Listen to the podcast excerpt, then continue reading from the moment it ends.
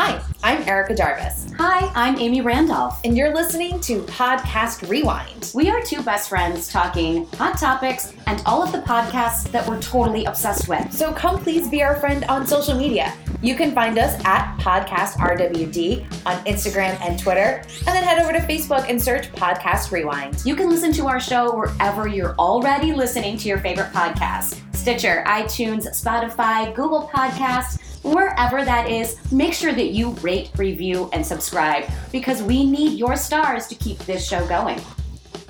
Cheers! Let's talk podcasts.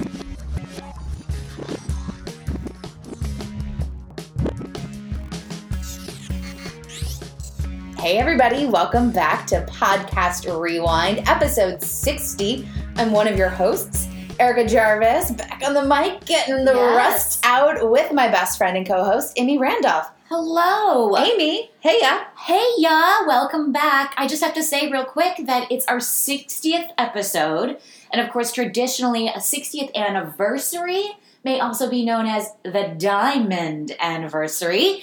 So, this is our Diamond Show. We are basically royalty. Welcome to our Diamond Jubilee. We are here to sparkle like diamonds on this Tuesday evening. Shine Eve, bright like a diamond, Shine bright, as that's how it goes. Queen Rihanna would say. as she would say.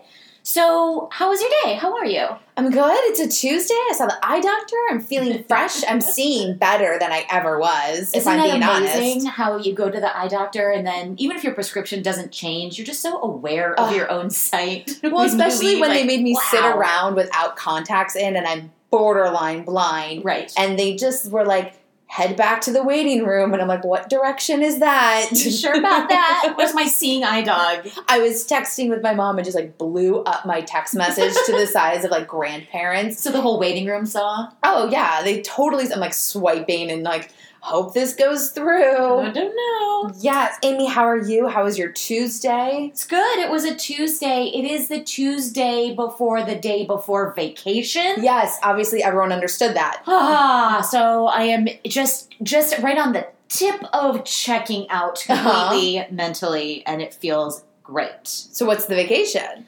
We're you and I both are going on vacation Yep. this weekend. We're going over to St. Petersburg to do some reggae music. And for those wondering, it is the Florida St. Petersburg, Oh, yes, not, not the the, Russian. Russian one. I don't think there's a lot of reggae fests in Russia. If I had to take a guess, And I don't think anybody was actually questioning. I just just putting it out there. yes. Here's another thing I want to put out there. We haven't done a show in a month. Yeah.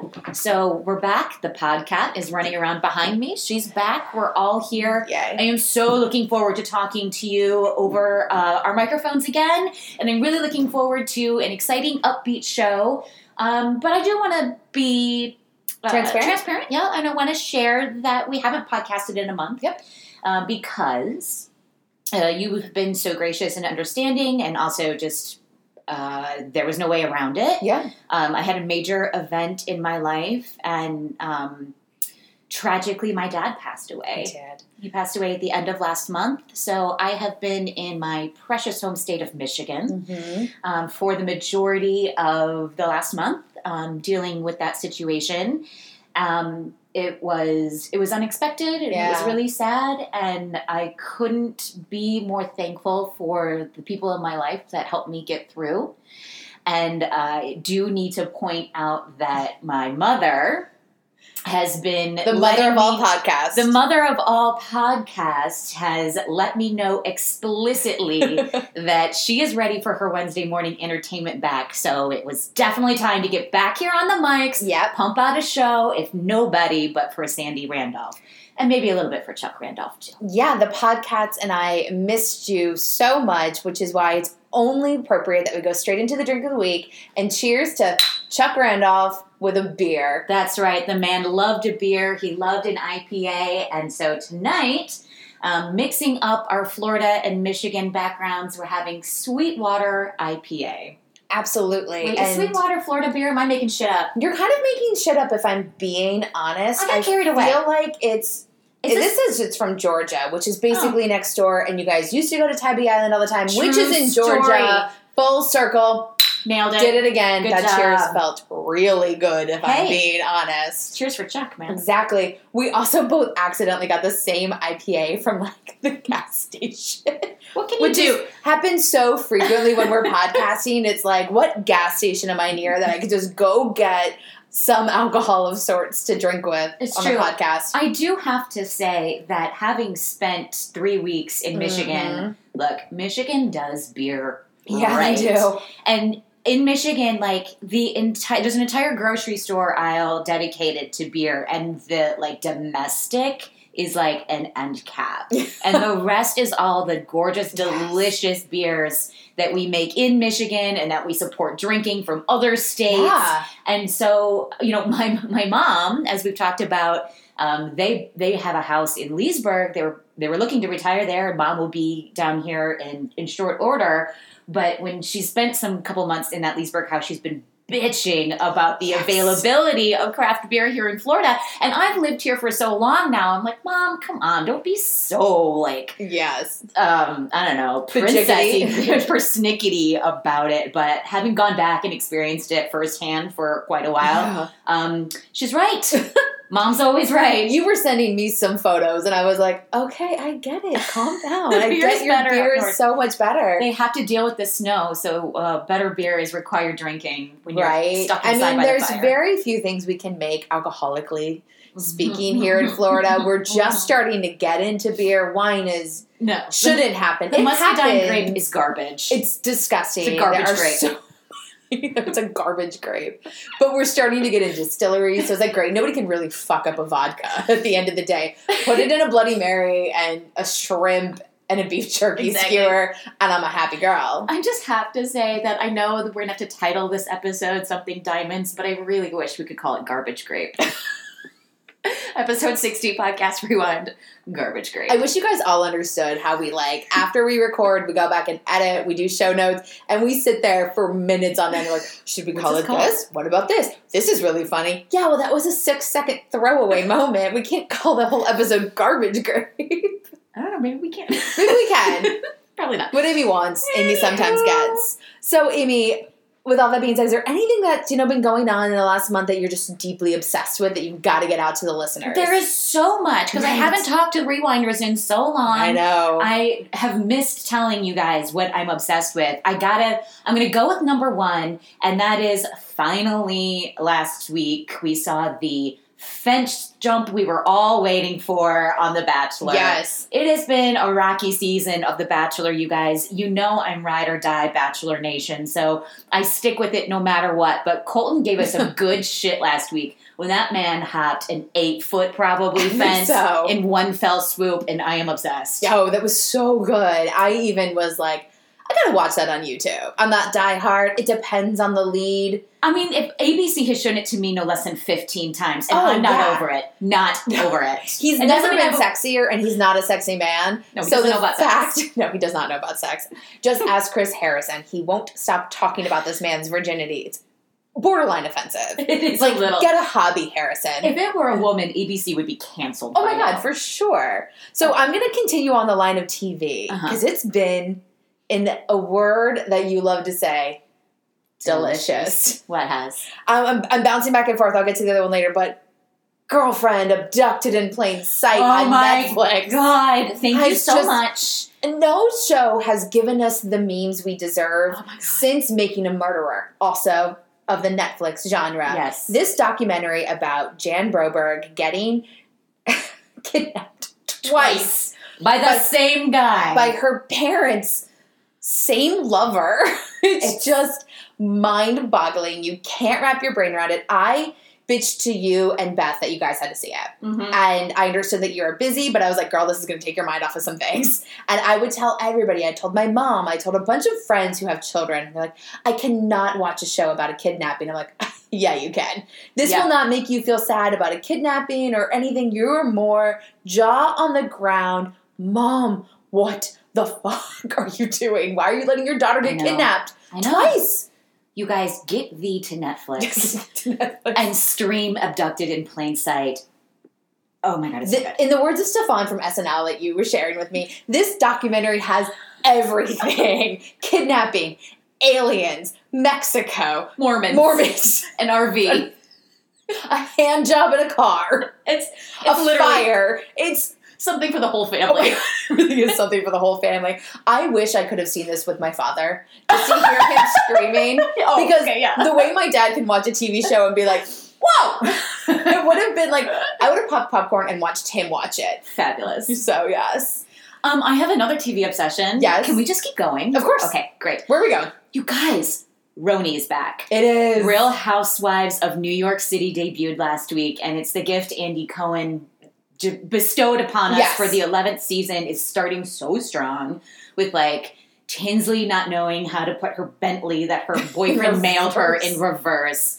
Um, just it just it's so good. I love that show so dearly. It is the juggernaut of the Bravo television Yeah. channel, which I you know love everything on Bravo anyway. Also, Summer House is back, and I'm jazzed about season three. My cousin messaged me today, like a gif of Kyle, and she's like, "Holy shit, is it back? Did I miss it?" And I was Yeah. like, "You did." They weren't. They're not pushing that one hard enough. Yeah, well, they It's know, just not getting. I think they know that they fucked up season two so hard Yeah. that I think they're hoping that it'll like organically catch back on season three because the cast is so different too. They It fi- really is. They really cleaned house and came back with They- almost and a that's fresh why they cast. almost should have done more commercials and like pushing it because yeah maybe I was meh last season, but I Yeah. watched even I watched the preview and I gave up on season two and was like, ooh, I might be back in. mm-hmm. And we talked about a podcast, um, Berning in Hell with Hannah Berner Burns or something. Yep. Who is yeah, a who's on the show? who's on the show and she's really funny on a podcast. So Yeah. I'm excited to give that one a go. Sweet. Um, what else are you obsessed with? well, two things. One, my favorite baker on Kids Baking Championship won last night. Oh my God, Spoiler you- alert, Paige. You love it when that happens. I love when that happens. Paige looks like a tiny Samantha Brown. so cute. She is the stinking cutest thing ever. And you get 12 kids with major personalities that are fit for television and they're innocent and funny and pure. But then they're like, ugh, I've got this great shortbread cookie recipe. It's like, you're 11. Do you know how to ride a bike without training wheels? like, I'm not sure what your skill set is. But um, my favorite little girl won last night, and it was so cute. They were asking all like the final three, "What will you do with your money if you win?" Because they get twenty five thousand dollars and a spread in Food Network magazine. That's a chunk So one girl was like, I'm gonna buy a kitty and like a kitty condo for it. Aw. And another guy was like, oh, I'm gonna travel to Paris. I'm like, You're 12, go away, Davis. And little Paige, the winner, was so sweet. And this is when you knew she had kind of clinched the win. Mhm. She was like, Well, I'm gonna give a good chunk of the money to the Arthritis Foundation. I have juvenile arthritis, and you just give back. They've done so much for me. And then maybe I'll buy a new stand mixer. like, she just had my heart. I was so happy. I stayed up late last night watching Cute. it because I had to finish it. But I am going to say quickly, Leaving Neverland, the I knew you were HBO documentary, has rocked me. It's a two-part, four-hour-long docu series on HBO with um, Wade Robson and Jimmy, Jimmy. Safechuck, who are coming out and accusing Michael Jackson of some really fucking disgusting things, and And, and look, they've got some pretty convincing stories. their so their stories match. I'm- It's- I'm not questioning at all that No. it happened, but it is fascinating and terrifying yeah, for them so to talk about it. if you enjoyed Abduct, Abducted in Plain Sight and saw how the parents were so deeply manipulated, if you have the stomach for it, move on to Leaving Neverland. You continue to see the manipulation of parents when it comes to this kind of pedophilia. Um, the show took me a couple of weeks to finish Mm-hmm. because it's so deeply intense. And then there's a great Oprah after the show. Who doesn't love to see Oprah? We love I mean, anytime I can invite the O into my life, I will. Hey, girl. There was a podcast. Oh, that too. Uh, universe. she said. Universe. Um, but anyway, so much great TV. Like you mentioned, we're going to a reggae fest this weekend. Yeah. That's at the top of my bucket list of obsessions of the week. Getting away out of town, listening to some reggae Hell music, yeah. smelling the sweet smells of reggae, and well, and we'll be drinking right on the beer. ocean, so Yeah. that's that ocean breeze too. Ugh, and also St. Patrick's Day is Yes. Sunday, so I don't know. We might drink some green beer and and uh, Oh. hopefully be visited by a leprechaun. What? And I recently dyed my hair red, so I will look That's even more Irish. You absolutely, you know what, you guys, she's rocking her red hair. Thank Check out her. Instagram at Erica Jarvis for Thank some you. hot Ariel vibes. Appreciate it. I've got thingamabobs. You already fucked it up. I, I don't know. Let's move on. Okay. Um, so we mentioned it's our diamond anniversary It of is. podcasting in the sense that we've managed to get to 60 shows, even though we seem to skip more weeks than we're on. But we've managed to make it to 60, and so we thought how appropriate to talk about diamonds. Absolutely. The rocks, why they're important to us, what you know makes us so obsessed, especially as women, with diamonds, and um, maybe a little bit of mystery conspiracy theory. Absolutely. Um, so the diamond is associated with the 60th anniversary, Yes. thanks to Queen Victoria, who celebrated her Diamond Jubilee. Oh, is that why? There's a reason. There is a full reason why this is the 60th. So back in the day, from a royalty perspective, your Diamond Jubilee happened at your 75th. And Queen Victoria was like, no, no, move it up. Mama likes diamonds. And Not sure so- gonna make it. I think so. So that's kind of how that all started to play into the the number 60 in diamond. So Okay. if a movie like Dumbo comes out of the vault and it's a 60th anniversary, it's the diamond edition and everything 60 is diamonds. yes. So, and also Queen Elizabeth II had her 60th Diamond Jubilee just, Just a couple recently, right? years ago.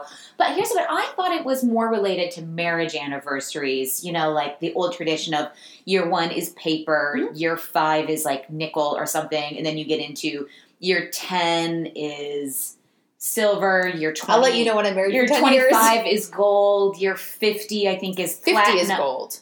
50 is gold? Yes. Oh, yes. Um, but then 60 is diamond. So it has to do with like that's just anniversaries in general. So whether it's marriage Right. or how long you've been queen. Okay. Your anniversary of being queen can be X amount of years. so you said she coined the 60 being the diamond. It kind of became associated when she moved it up from 75 years to Okay. 60. And as it goes, oftentimes with royalty, they kind of just make the new law by how they behave. They're in charge. They are in charge. They are in charge. So diamonds have been around, though. I was reading since potentially like the fourth, four, four thousandth century BC, Uh huh. and then um, like they've always been known to be a rare rock.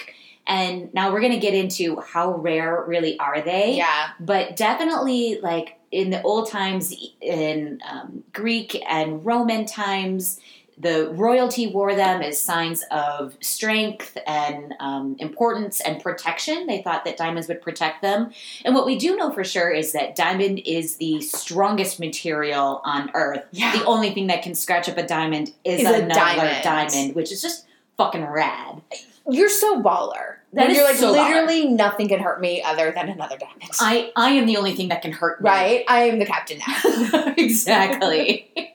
like that's really pretty fucking rad. Um, I read today that the first time a diamond symbolized an engagement ring was in 1477. Crazy. And it was, you know, Mr. Fancy Pants of uh, English royalty gives it to Mrs. Be My Bride. Mrs. Other Um, Fancy Pants. But, you know, diamonds as engagement rings didn't really repopularize, um, at least in America, until like the 1920s, right? hmm I mean, people were getting married before that. And I've always heard before, too, that I think it was the ancient Romans would wear a ring, not necessarily a diamond ring, but because uh, they believe that left, like, finger on your, that third finger on your left hand, they believe has like a, uh, vein that goes straight into the heart. Yes. So it's supposed to be like a physical symbol of your heart beating under Yes. this ring for somebody else. So the tradition of like sharing rings for weddings has been pretty old, but like the diamond solitaire engagement ring is really a pretty new Yeah. like, commonality. And now, if you look at 2019, like when somebody gets married, you throw like huge fucking, you know, balloons in the shape of rings, and everything is, you know, cocktail napkins have rings on them, Emojis. emojis, like everything is that diamond ring. It's like, are you, you're literally, people are like, you can't tell somebody that you're engaged if you're not wearing a rock. They're like, are you though? He didn't buy you a diamond, so are you really engaged? Like- Is he really into this? Did we all see J Lo's ice skating rink on her hand from A Rod? My friend Nicole had the audacity, the uh-huh. audacity, The audacity. to say it was ugly. I don't think it's pretty. It's I don't. I don't solitaire. Like the, I don't like the square rock. Okay, but if somebody gave you a million dollar diamond fucking ring, you would be like, "Not my shape, babe, No thanks, A Rod. babe." babe. No, I totally get it. Of course, Now Because it's they like can't make that in. That has to be a solitaire. That's a big fucking hunk of diamond. Right. That can't be a circle. Exactly. Lo's not able to lift her hand. so we were uh, it's like you know it's like he doesn't really love you unless he's willing to spend all of his money on Yeah. this like clear rock Yes. for you to wear on your hand when when you say it like that of course it's preposterous but this is our culture we're just living in it exactly. Exactly. Um, you talked about like this big clear rock. So I think a majority of people know that when it comes to a diamond, there's the four C's yes that we care about. It's the clarity. What's the kind of you know how clear is it? The carat weight, color. and color i was trying to do it in my oh, head I was like, didn't you're pointing at me. I was like, what's I happening? know, I know i'm sorry i was trying to count That's okay. Yeah, and then and from colors you could get white, yellow, pink, black, brown. I mean, there's a variety of color of diamonds. Which I feel like is newish. I feel Yeah. like first of all, everything was about having the white. I mean, the color conversation up until Bennifer to Yes, speak of J Lo's engagement rings. Everybody had a white rock, and it was like the whiter the better. You Yeah. know, if you could look into a woman's diamond and see a little fleck, then it's a piece of shit Yes. diamond. But I think it was um, Ben. Which of the Bens? Uh, I can do it. Affleck yes, when he proposed to Jennifer Aniston with that can- God canary. Jennifer Lopez. I said Jennifer Aniston. when he he, pro- wishes. You're right. If only she was Brad's at that time. I Yeah. think when he proposed to Jennifer Lopez back in the day with that canary diamond, all of a sudden colored diamonds were the thing. Yeah, it's so crazy. And then pink diamonds, and then like gold diamonds, Mhm. and now Jared is selling chocolate, diamonds, which is brown. Let's call a spade a spade. Right, like that's very that much seems like um antis, Yes. anti-heroes. Like how do you get brown to sparkle? No thanks, not for me. Not no thanks, me. A-Rod. No, definitely not. But black diamonds I have seen and they are pretty stunning, the way that they can really like catch and glitter. yeah, absolutely. But what did you find out? So you have really been the researchologist into like the whole industry, Yeah, inner workings of the diamond it's industry. interesting. Mhm. So I listened to a handful of podcasts, and you know, real quickly, like, what is a diamond? It's it's carbon, and it's been Yeah. pressurized, and now it shines like the top of the Chrysler Building. So thank you, science. Yep. You know, And and the, the earth made it. the Earth made it. So I listened to a cool podcast called Wow in the World from Uh-huh. NPR with host Guy Raz and Mindy Thomas. I listened to episode It's Raining Diamonds from September 4th, 2017. This is clearly a science podcast geared towards children. Oh, cool. And so they really talked a lot about like where in the world is it raining diamonds? We think they're so rare, but on Uranus and Neptune, and they kept calling Uranus Uranus. I think that's correct. Is Uranus better than Uranus? Well, I like my anus. Sure. Um, Congrats. You said Oh. where in the world is it raining diamonds? Did they actually say like where in the universe? No. or where in the galaxy? No, these. Where in the solar system? This is all my world. If I'm being honest with you, we don't know where it ends and where it begins. Um, and so they talk about how those two planets, it literally rains diamonds due to the cold and the pressure in their atmosphere being so full of hydrogen and carbon. Just could you imagine going outside and it is just literally raining diamonds by the fistful? Uh, that's fine by me. Right? So I thought that was kind of cool just to like give a podcast shout out to something that was very sciencey for kids. Right? Like I think that's great in the car line. Exactly. Now, but let's say you were in a place that was raining diamonds. And Yeah. so you just had like a bucket full of diamonds. Here's the thing you, Erica Jarvis, trying to sell diamonds would make basically nothing. Yeah. It is next to impossible to resell an existing diamond that you have. It's like you have to go to a store and pay retail price for a diamond. And that, well, that's what the industry makes you think. Yeah.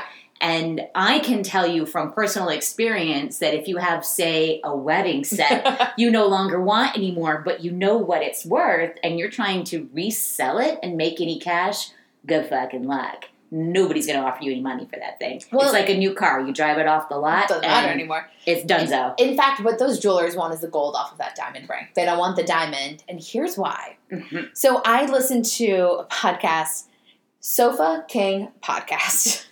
Clever name. Sofa King. And episode 302 was called De Beers and the Ultimate Monopoly. Now, De Beers hopefully should sound pretty familiar. That's like a major diamond company in the world. Yes. And so this July 1st, 2018 episode was all about the monopoly that the De Beers company has on diamonds. Quick sidebar Sure. listening to this 82 minute podcast was a journey and a roller coaster. I got a lot of conversation between these three gentlemen about their blue balls, Was your patience There are- tested? their, their opinions on cleavage. Do they like side cleavage, center cleavage? That's just cleavage. It's just all cleavage, and y'all. then it's side boob and under boob. Come on, guys. right? Um, but for all of that, man, did they have a lot of information, and I learned a lot. So, um, De Beers basically has a monopoly on diamonds in the world. There are six billion uncut diamonds they sell yearly. Okay. That's a lot. So they control ninety percent of the uncut diamond market. So making sure that I have it. De Beers isn't going to sell you a Kay engagement ring. Nope. Like they're not going to sell you the setting and do the advertising. They have just rocks that they picked up off the ground. Yep. And they have a lock on getting those rocks. Yes. And they're going to sell them to people who are then going to cut them into jewelry. Exactly.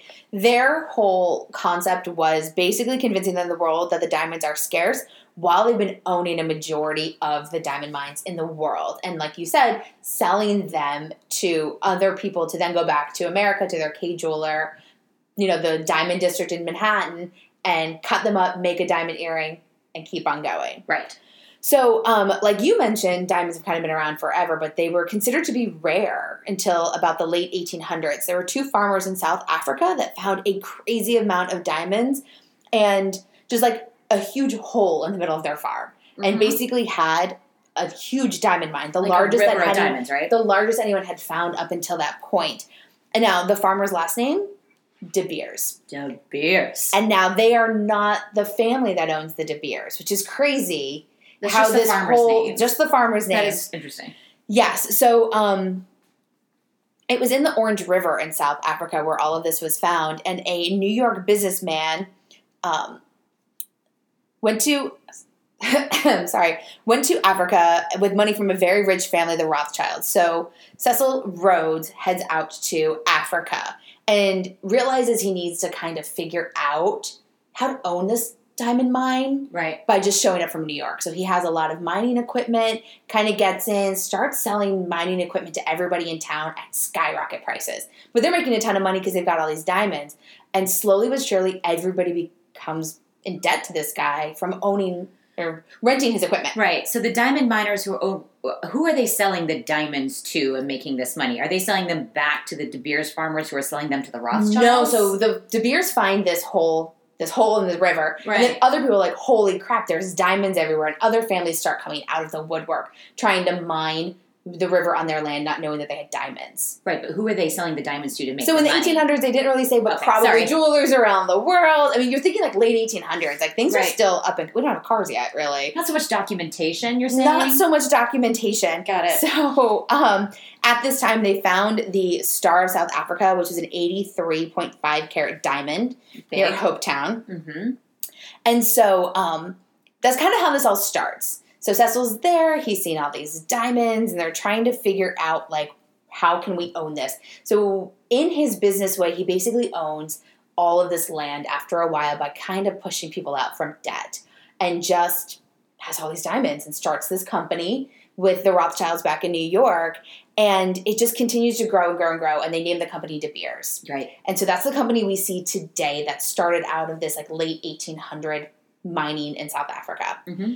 So what's really crazy is now the De Beers company operates out of Europe and they only sell diamonds, their raw uncut diamonds to 80 people in the entire world. Now these 80 people and merchants then go back to America, South America, Italy, all over and Right. then sell those diamonds to the Kay jewelers of the world. Sure. Diamond daddies, I'm going to call them. I like that.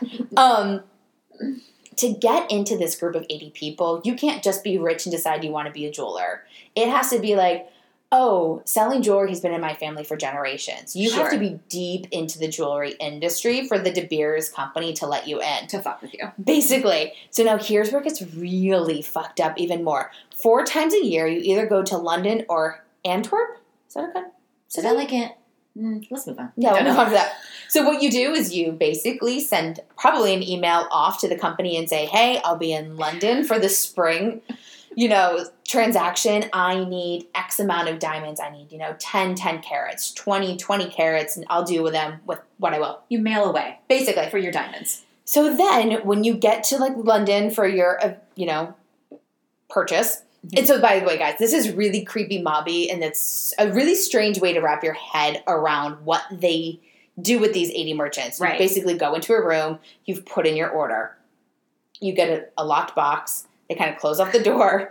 You unlock your box. I was gonna say there's definitely handcuffs and metal boxes sure. involved in this transaction. You can just see how it's going through. and armed guards. Uh huh. You open up the box, and if for the last year or since the last order, the De Beers company feels like you have been doing well, you have been appropriately selling diamonds, you haven't been going rogue, they'll give you your order and you purchase it.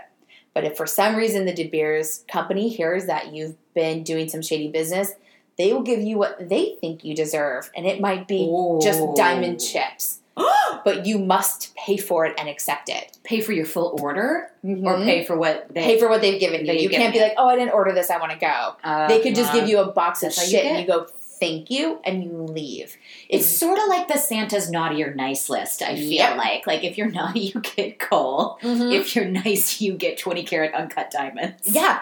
I mean, they decide what they want to give you. and Then they're a monopoly. They own ninety percent.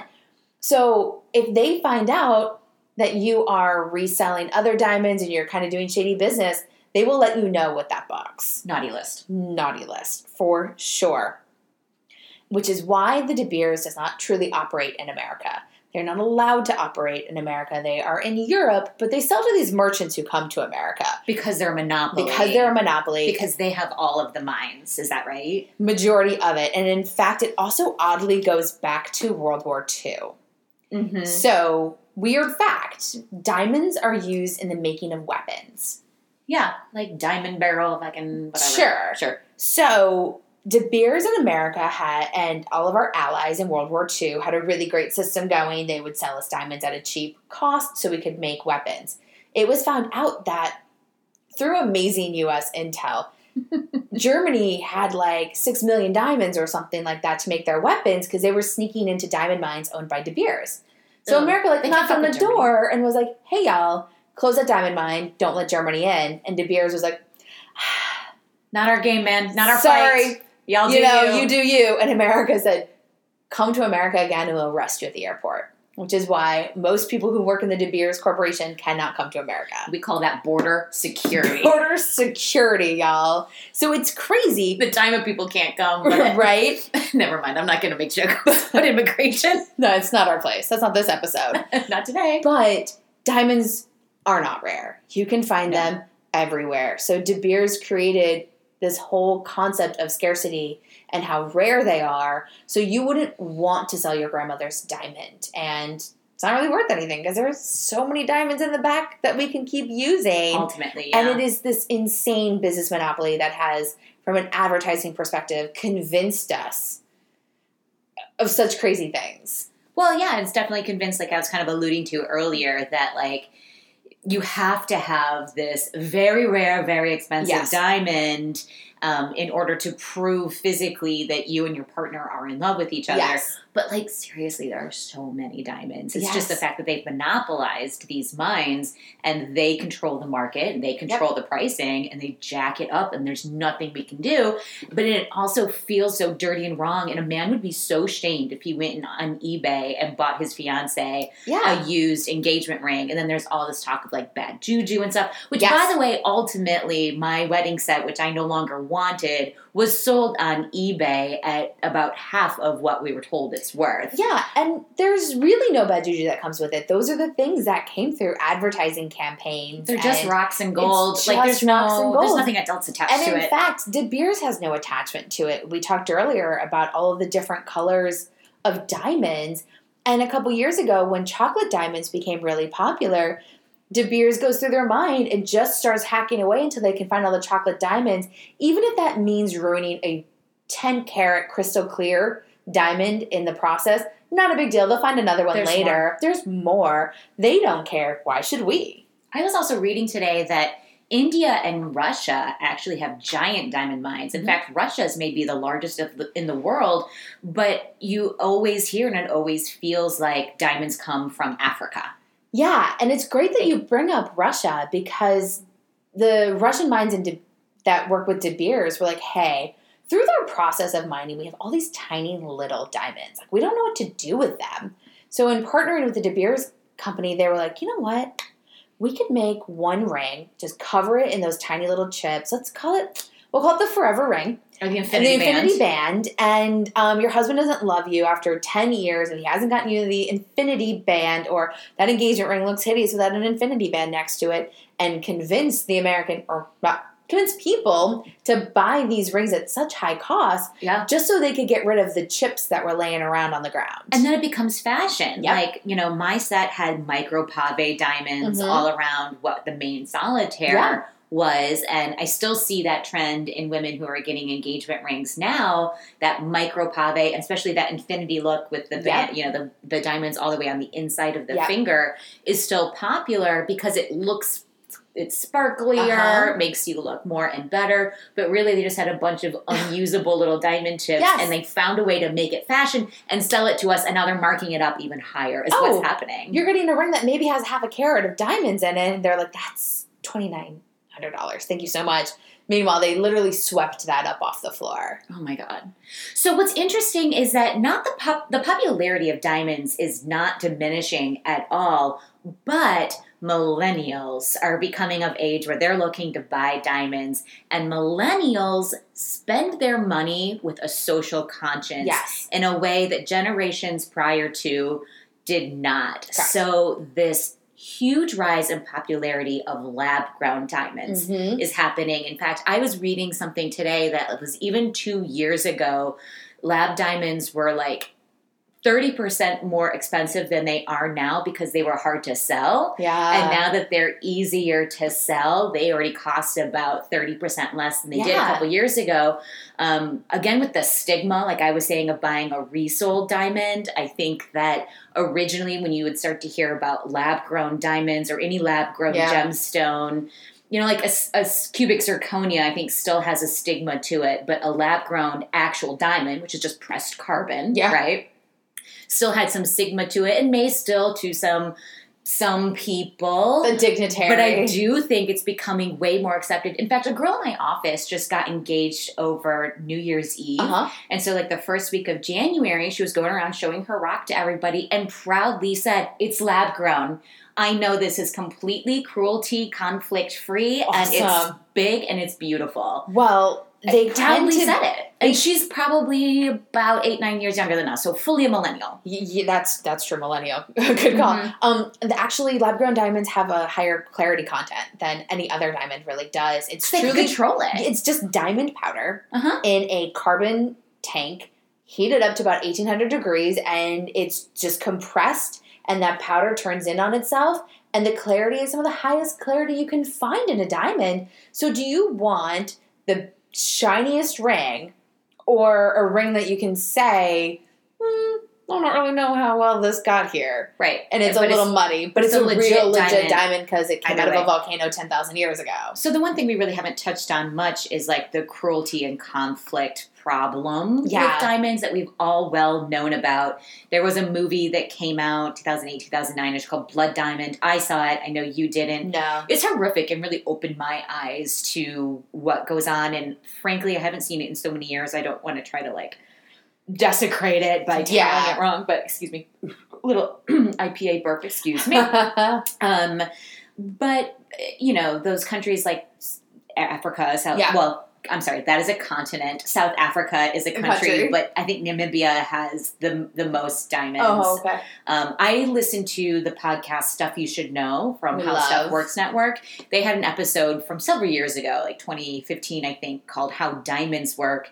And they mentioned that basically every continent besides North America has a bunch of diamonds, and it's usually that diamond mine is usually um, like in the kind of center of the continent. If you think Oh. about it, the way that the land grew on Earth over time, those Yeah. pressurized points probably would be found in the middle. So, like the middle of Africa, you know, Russia, even though it's not completely separated from the continent of Asia, is so dense Yeah. there and so cold. That makes sense. India has great Yes. um, diamond mines. But anyway, going back to the point of we all feel like diamonds all come from Africa because I feel like that's what we've always been told. so we're kind of yeah. Um, there is a giant humanitarian issue associated with the mining of diamonds, and it's so. I don't know. It's tough to know what's real and what's Yeah. not, and how close blood diamond is to real life. But I know for me personally, like it gives me the heebie-jeebies about buying diamonds, and so I kind of like having this option of knowing somebody in a white coat grew this in a lab somewhere, and I know nobody lost a finger over it. Yeah, if I can't tell the difference between something you grew in a lab versus somebody someone slaved over getting out of a cave, I'll take the lab one. I even think when it comes to my fingers crossed eventual engagement um, to the boyfriend I don't have, now that I know so much about the diamond industry, is like, well, my birthstone's aquamarine. Give me a five carat aquamarine on my finger, and I think I Mhm. could figure out what to do with my life. I literally love opals You so do. much. I have my whole life, and I love pearls. Yeah. Like I would happily wear an opal or a pearl ring, but it's like the social stigma Uh-huh. of you know people would look at me and be like, "Wow, her fiance's cheap as shit." That makes me feel like I need to wear a diamond. But Yeah. I think opals are prettier. Yeah, and I mean, it was De Beers that came up with the whole campaign back in the day, having a hard time selling diamonds.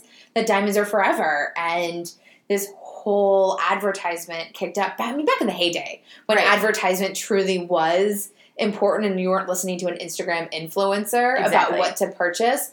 They convinced us that you had to have a diamond ring for an engagement, or it didn't count. And then it was like they're the ones that said two weeks salary, and now it's grown to Two months? three months Oh yeah, you're right. Yes. to a three months for a salary for Mhm. a ring and it's like that makes me really rethink a lot of things like budgetarily like give me a great big rock. Maybe it doesn't have to be from africa. Maybe it can be Mhm. lab grown. Maybe it can be a different color you know what i mean? Like i said or an emerald or something. And let's take that money and get a sick house or let's go on vacation to europe for three weeks. Like i could figure out what to do with that money and anybody who could question me I'll show them my photos of me and my husband in Tuscany for a month. Like, screw Exactly. you, Susan.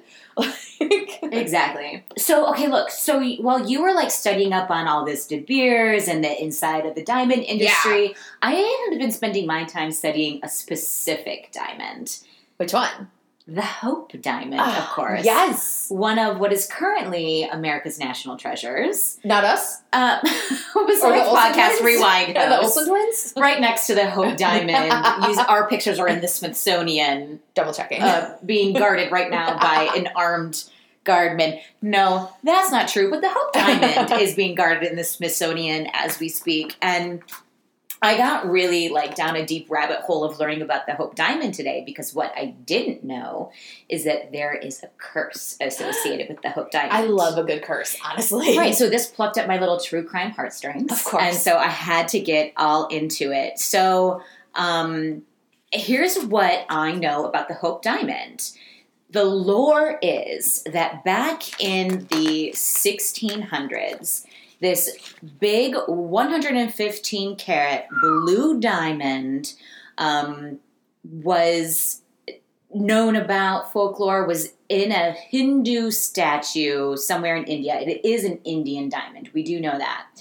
And this like diamond dude, John Baptiste Tavernier, broke in and stole the diamond and therefore a curse was put out by this like ancient Hindu Yeah. god that was like that. super pissy about him like robbing his tomb, right? So then Jean Baptiste returns to his homeland, France, and sells it to King Louis the 14th Mhm. who uh, King Louis the Fourteenth was a really like extravagant guy. He's the one that you see in like old photos. He loved to wear heels and tights because Yes. he thought he had sexy legs. Um, Get it. So then, King Louis the Fourteenth, it remains in the French monarchy as part of their crown jewels for many generations, all the way till King Louis the Sixteenth and his wife Marie Antoinette of Ooh. Let Them Eat Cake. fame. Yes. Now, I should say, I think I mentioned that when it was stolen from the Hindu, a curse was laid upon the diamond, supposedly. And John or King John Baptiste met a, a bad end. I'm sorry, I'm like messing around with the papers. Um, he died and he was eaten by wolves.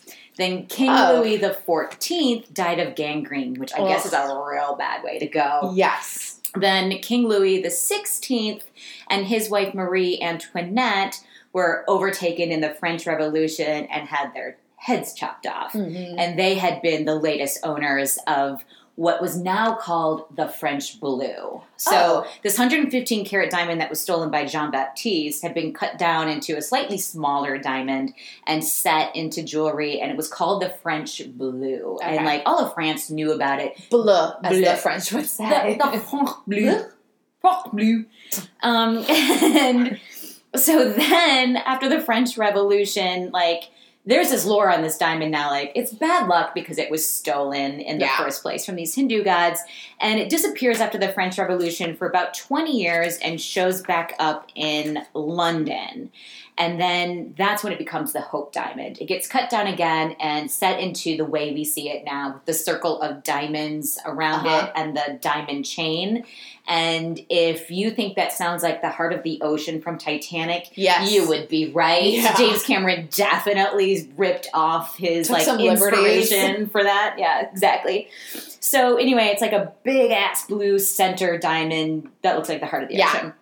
But it is true that several people that owned the diamond had terrible things happen to them along the way. Like uh, Marie Louise, the princess of somewhere, was killed by a mob Oh, while she was the owner of it. Um, a Greek merchant then had it for a while and just like went crazy, drove over a cliff, killed himself, his wife, and his child. Okay. But the, the diamond survived, and somewhere along the line, Well, nothing can hurt a diamond but a diamond, Amy. true story. I'm just saying, unlike the heart of the ocean, it was not sunk. It was retrieved. it, it stayed in the house while he drove over the cliff. But it winds up in America in the hands of this eccentric billionaire um, named Evelyn Walsh McLean. And now she like had heard that this diamond was out there with this like dark curse potentially attached to it. But she wanted it. She Uh-huh. liked that. She liked that like lore about it. So she made her husband, whose family owned the Washington Post at the time. That's where Okay. all the money came from buy it for her, and then she played with it like a toy. Like she had a Great Dane, and she would let him wear the Hope Diamond as a collar as he pranced around her apartment. As you do. she would have people over to her house and throw it into her swimming pool and let people dive to like retrieve it. Like Oh, like a dive stick? like a dive stick, like a goddamn pool toy. Amazing. This woman was treating the Hope Diamond. But look, shit went pretty bad for her too. Unfortunately, her son was hit by a car when he was Oh. nine. Her husband had a mental illness and went insane and eventually died. And her daughter committed suicide later in her years.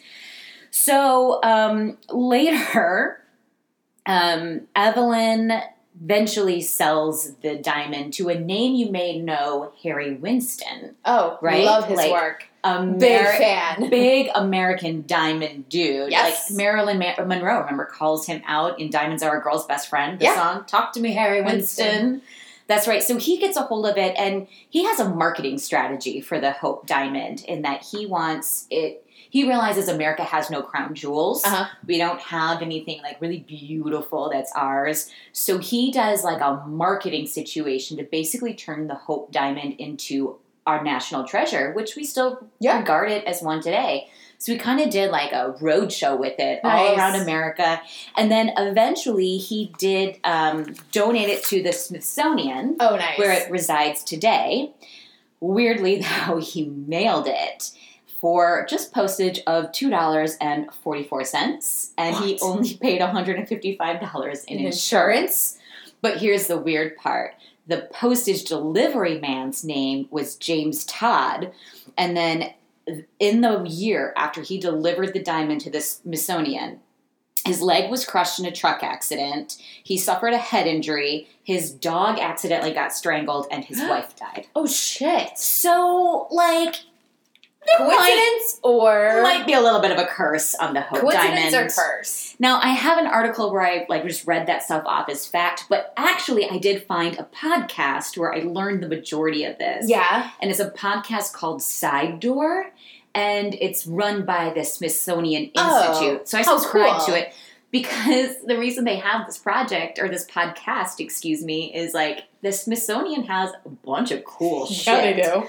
So they have this podcast called Side Door. Come in through the side door Yeah. and we'll tell you stories about all these relics and things that we have in our museums. I love nothing more than when like smart people are funny and clever. Right? Right? like It's that's like, so great. Thank you. so yeah, diamonds, you guys. Diamonds are intense. I Shoot. got a diamond cross. I've got my diamond earrings. I got like major milestones in my life. And I think I sold the only diamonds I ever owned. Actually, I did have a little diamond ring from my grandma Lehman when I was young that I lost in a lake. oh, So not good with diamonds. not great with diamonds. Okay, we'll stick to the opals and the pearls. Opals and pearls I got. Right. I used to have aqua. I had aquamarine a lot as a little kid because that's my birthstone, and I feel like that's so important. Like you kind of like tied to your birthstone. Ironically enough, April baby, what's your birthstone? Diamond. yeah, no, diamonds are It's my like you knew that they probably had some CD practice behind them. Uh, Again, just like you, maybe one day a man will prove his love to me with a diamond. Listen, I'm just looking for a man to love Again. me. How that, however, that comes my way is a completely different podcast. So I think this was our Diamond Jubilee. What a Yes. great way to celebrate episode 60 after a year and a half. Mhm, but we're not done yet. We have some more we things to not. talk about. In fact, I am dying to talk to you about Podcast Pulse today. Yeah, so much has been going on. So much has been you going kind of came home the other day and were like, "Holy crap! I've got something to tell you. I'll wait for the show." Right. So, um, some shit went down in the podcast world this week, and instead of counting down the top three episodes this Yeah. week, I thought we should take Podcast Pulse time to like talk about how we feel about it and what Yeah. we think. Because just imagine Joe Rogan, Conan O'Brien, and something from NPR as your top Yeah, three. sure. Those are, the, those are the top three. Good luck. I guessed. I bet I'm right. Fine. Um, okay, so here's what happened. There is a true crime podcast that I love and that I have covered on this show three times that I can think of right on top of my head. Yeah. And it's Sword and Scale. It is a Wondery owned podcast, and we Okay, talked about love a lot Wondery. of Wondery shows over our time here on Podcast Rewind. Well, this week, Sword and Scale, one of my favorite shows. In fact, I just listened to a three parter that uh, he put out, he being Mike Boudet, the host of Sword and Scale. Um, Chris Watts, that story where the man killed his pregnant wife and two daughters, daughters Sick. and put them in oil barrels. Yep. Horrible, horrible. He just had a great three parter about that that I listened to on the plane on the way home from Michigan. Um, Dark. but he put out a seven minute announcement on Saturday that Sword and Scale is over. Oh. Um, and then I dug in a little bit deeper and found out he had posted a tweet or an Instagram, I'm not entirely sure which, I think both actually, where he used the see you next Tuesday word. Okay. But he didn't call a woman a see you next Tuesday. He used it in the form of a joke. Frankly, it was a very bad joke. Yeah. It was an off color joke, of course, but um, whatever. So after that, he, and I will say, I have known for a while and I've been kind of following that Mike Boudet has a lot of haters, people who think that he speaks in a sexist way on his podcast and that he Sure. is um, unpolitically correct about mental illness. And I am a regular listener of Sword and Scale, Yeah. and I, I know that I do not offend easily. So possibly some things went over my head, but Mhm. truly I've never listened to that podcast and gone, ooh. Yeah. I know that he's very frank. I know that he uses some off color language sometimes, specifically swear words. But I've never been like, I cannot believe he just fucking said that. Yeah. Now, other people have different sensitivities than I do. Yeah. So, evidently, these people who are already mad at him joined up with two other Wondery Show podcast hosts, Aaron Mahnke from Lore, who Oh. we've talked about on this show, Love lore. and uh, Rabia, I forget his last name, from the Undisclosed podcast Okay. they both came out publicly and said our post company Wondery should get rid of Mike Boudet and Sword and Scale. Hmm. Evidently, then Wondery did. So Wondery Okay. fired him. So he spit out a seven minute podcast that I listened to today where Mike announces that Sword and Scale is over and spits out a long mon- um, monologue, thank you, of vitriol towards what he called a culture war. So, in this whole, you know, it started with Me Too, but um, there has been this trend of a celebrity does something, and then depending on how much the public outcries, they lose their jobs. Cancel culture. Cancel culture is, a, I know one way that you and I describe it. He was calling it a culture war. Mm. Um, and you know, I don't know how I feel, and I know that just because I've not been personally offended does not mean that he is offensive, and Yeah. it does not mean that he may not have had something to atone for. Yeah. Um, so he went on to say that Wondery fired him. He's taking the show to Patreon, so you know he's not supported by advertisers anymore. Yeah. He'll only be supported by those who pay per episode or whatever the setup is. Um, but he's afraid Patreon will get the same um, harassment by his haters and kick him off that platform too, and that he would have to move on. Now, it's not just Sword and Scale, actually. He has another show, Monstro, which I've been listening to. Yes. And I've been meaning to pop up here if we would ever podcast again. and another show called This Is War. Those are all his shows, Uh-huh. so they're all gone off. Okay. off you know, we're not going to find him on Google Podcasts anymore. We're not going to find him on Stitcher. yeah. We'd have to go pay on Patreon to listen to any content that he continues.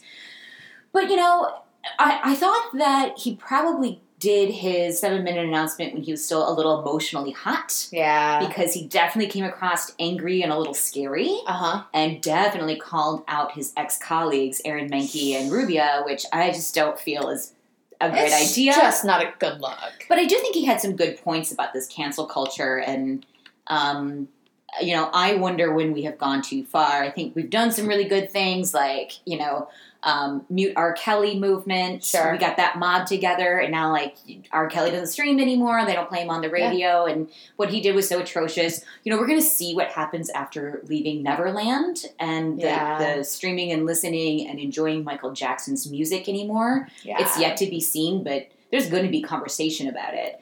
But you know, this is um, a very light. I don't know. I, I've always been saying since the beginning of Me Too that there has to be some weight here. Yep. As far as cancel culture goes, like it's it's worse to rape children than it is to make off-color jokes. It Of just course. is. It just is. Something we is have to recognize worse that. than the other. There's always a worser of the two. Right, but we're in this new phase, and we definitely, as a society, have not figured out how to judge, and there is no due process. No. It is cancel culture, like you said. What Yeah. do you think? I- I've heard about it a lot, the whole cancel culture concept, because I listened to the Morning Toast, which was the Morning Breath. Right. They got canceled last year because their mother is a radical right winger, and in their high school days, they said some nasty things on Twitter. They got completely canceled from culture, was able to start back up again, really to speak their truth. And I know you won't listen to them because of those kinds of. You also didn't like their format, And I but didn't like them anyway. Ye- but it was easy to clip into Uh-huh. oh they did bad things so here I'm, I'm gonna out. keep going you're out Yeah, yeah. but right. who's to say a 15 year old tweeting is less or worse than a grown man saying something inappropriate in today's society I think that there's a thought of okay You're where's where's the leniency of what you did 10 years ago when things were a different landscape versus what you did last week last week you knew better 10 years ago you may not have known better I think that there's a timeline to the cancel culture. If you Yeah. think in today's climate you can say anything inappropriate, derogatory, racist, homophobic, etc., then you don't understand what's going on right now and you don't deserve a platform and a mic. But if you it was 10 years ago and I didn't know you and you aren't that person anymore, then okay, I can give you some leniency when you prove to me this is who you are. Oprah, back to Oprah. Trust people when they tell you who they are. right. And if it's inappropriate now, how do I know what more you're going to do in today's day and age? If you know what's going on, you know better today. Right. We have found this weird way of convicting people of things without judge and jury. Uh-huh. And I, in some ways, I don't mind, like Roseanne Barr being canceled after what she did. I agreed with, but maybe I need to step back and think about a bigger picture. Yeah. You know, like she didn't commit any crime, so she's not going to be processed by the judicial system. But just as a society, we've started this kind of ana- it's anarchy, isn't it? Yeah. Of just like deciding by majority and by mob mentality who gets fired and who keeps their job and who It's a court of public opinion. yeah, But it's know. also like but we have to regulate ourselves at some point We and like figure out a process to this. we do, but also I just I understand having your own opinions and being upset about something and wanting to take to Twitter, but like if you're that person that can do that, should you have a platform like work on yourself internally, recognize what should and shouldn't go out to the internet. The internet is forever. And if you don't know the internet is forever, you don't get Twitter. Now that's a great thing. That's I don't know why anybody with any sort of public platform has not realized to watch your shit on social media yet. Like, Right? why are we still having social media I mean, the blunders? only you person that can really still tweet to this day, I think, is Chrissy Teigen. she does nothing. Do you know what I mean? and she alone should be judge and jury of who's canceled and who's stays. One hundred percent. I read a full thread the other day about her and John fighting over Totino's pizza. like, All right. On that note, I feel like we've wrapped up podcast balls. I think it's an interesting conversation. And I do too, and I'd love to come having. back to it and you know maybe deep dive into the concept of cancel culture Yeah. You know what? Let's put that on the list for fucking sure. for sure. Episode sixty-one. Hope Amy Sparing it. didn't put you off. Do not cancel us. Do not But cancel. speaking of what does need to be canceled, I want to quickly, we're, you know, are getting a little long here, so we'll go quick on our recaps and pop ups. But mine this week is a full series called Uncover. okay. What's Amy, I shared this with you a couple weeks ago. Um, I listened to season one. There are season there are two seasons out for Uncover right now, but season one was Escaping NXIVM. Now, NXIVM I need to. is Oh, that's right. spelled Thank you for reminding N me. X I V M, and this is hosted by John Blo- Josh Bloch from CBC. Doc- CBC, I think it's Canadian Broadcast Channel Uh, yes, or company or company or or something. He's a other. documentarian up north. Yeah. So he kind of runs Oh, yeah. into a friend from high school, Sarah, and is like, "Hey, I haven't seen you in forever. What's going on?" And she's like, "Just escaped a cult." and he was like, "What?" Oh, you know. Oh, well, Yada, you know, yada, yada. yeah. Oh, oh yeah. Oh, yeah, yada yada yada. Yada, yada, escaped yada. a cult. And he's like, oh my god, I do documentaries. Like, oh my god, we should talk. And we are talking eight episodes all about Keith Raniere and this whole NXIVM Scientological multi-level marketing self-help guru that had a bizarre offshoot that was called Dosh. It was a secret club within NXIVM where the women were branded and weird sexual slaves to Keith, but were then also slaves for each other, whether it was getting laundry or, you know, running errands. It's bizarre and insane. And celebrities are involved. There is a celebrity, uh, I mean, Two. uh, who's the, and I know the D-list girl from Smallville. Right, and then um, a soap star's daughter. So she herself was not a celebrity, but her mother Okay. is. I saw her on Dr. Phil. Mr. Phil. Um, it's just a PhD. but anyway, Sarah almost takes down NXIVM kind of on her own. Good for her. Working with Josh and, you know, newspapers in America, it is so important to listen to this how you can be sucked into these MLM kind of worlds and not see outside of yourself and not recognize the relationships you're ruining and with yourself and your children and your family. It was so good. I was so glad it was an older podcast that I could binge it. I am so glad that you just reminded me of that because you texted me about it when I was gone, and I knew that I was like missing something. Uh-huh. So now I can put it on my list. It was great. I have a pop up. Yeah. I have a podcast series series that I'm loving. Um, it's a 13 parter that just was released last fall, so I'm just finding it. But it is called Fatal Voyage: The Mysterious Death of Natalie Wood. Yes. So we all know Natalie Wood was a, a Hollywood star back in the 50s, 60s, and she um, drowned off the side of her own boat. She was married to Robert, Robert Wagner. Uh-huh. He was on board. Christopher Walken was on board, and the boat's captain was on board. And all three men of the survived, but all three of the men survived. But Natalie fell off and drowned. There has been mystery around it Yeah. ever since That's a huge one. a huge mystery. I think a criminal case was reopened last right. year ish, which is probably where the interest in this podcast um, being created spun up. Yeah. But I'm only in episode five, so I still have quite a few to go. But I will say it starts at Natalie's early life Cool. and goes through her very abusive stage mother Ooh. and the horrible things she would do to her, um, the troubles Natalie had on set. You know, like she claims that she was raped casting couch style by a producer at one point. Um, but she never claimed that out loud or like asked for prosecution. Yeah. Of course, it's just her inner circle is speaking now and and revealing these things. Um, I didn't know that she was married to Robert Wagner and they got divorced. She married somebody else, and then she and Robert Wagner both divorced their second partners and got remarried. So they were Oh, married had for no the idea. second time when she died. Oh wow. There's all sorts of conspiracies conspiracies about what happened that night. Um, Robert Wagner and Christopher Walken are still alive and Very just much. do not talk about it. So like, oh my god, you guys, true crime, Hollywood, sex, money, everything. Nice. Momagers, it's all in this podcast. I'm loving it. I cannot wait to continue listening to it. Very I- good. Come along with me. Yeah, that sounds really good. I'm excited. Yeah, yeah, yeah. All right. Well, I think We've done it to it. I think we've got the rust out of the pipes. I think we've We've cleared There's the any metaphor we could figure out. We drank some beers. Sure we did. shone bright like a diamond. Mm. And we are so glad to be on the mic with you guys all again this week. Yes, it's been a great return. Thank you for your patience while we were gone. We will be back next week with episode 61.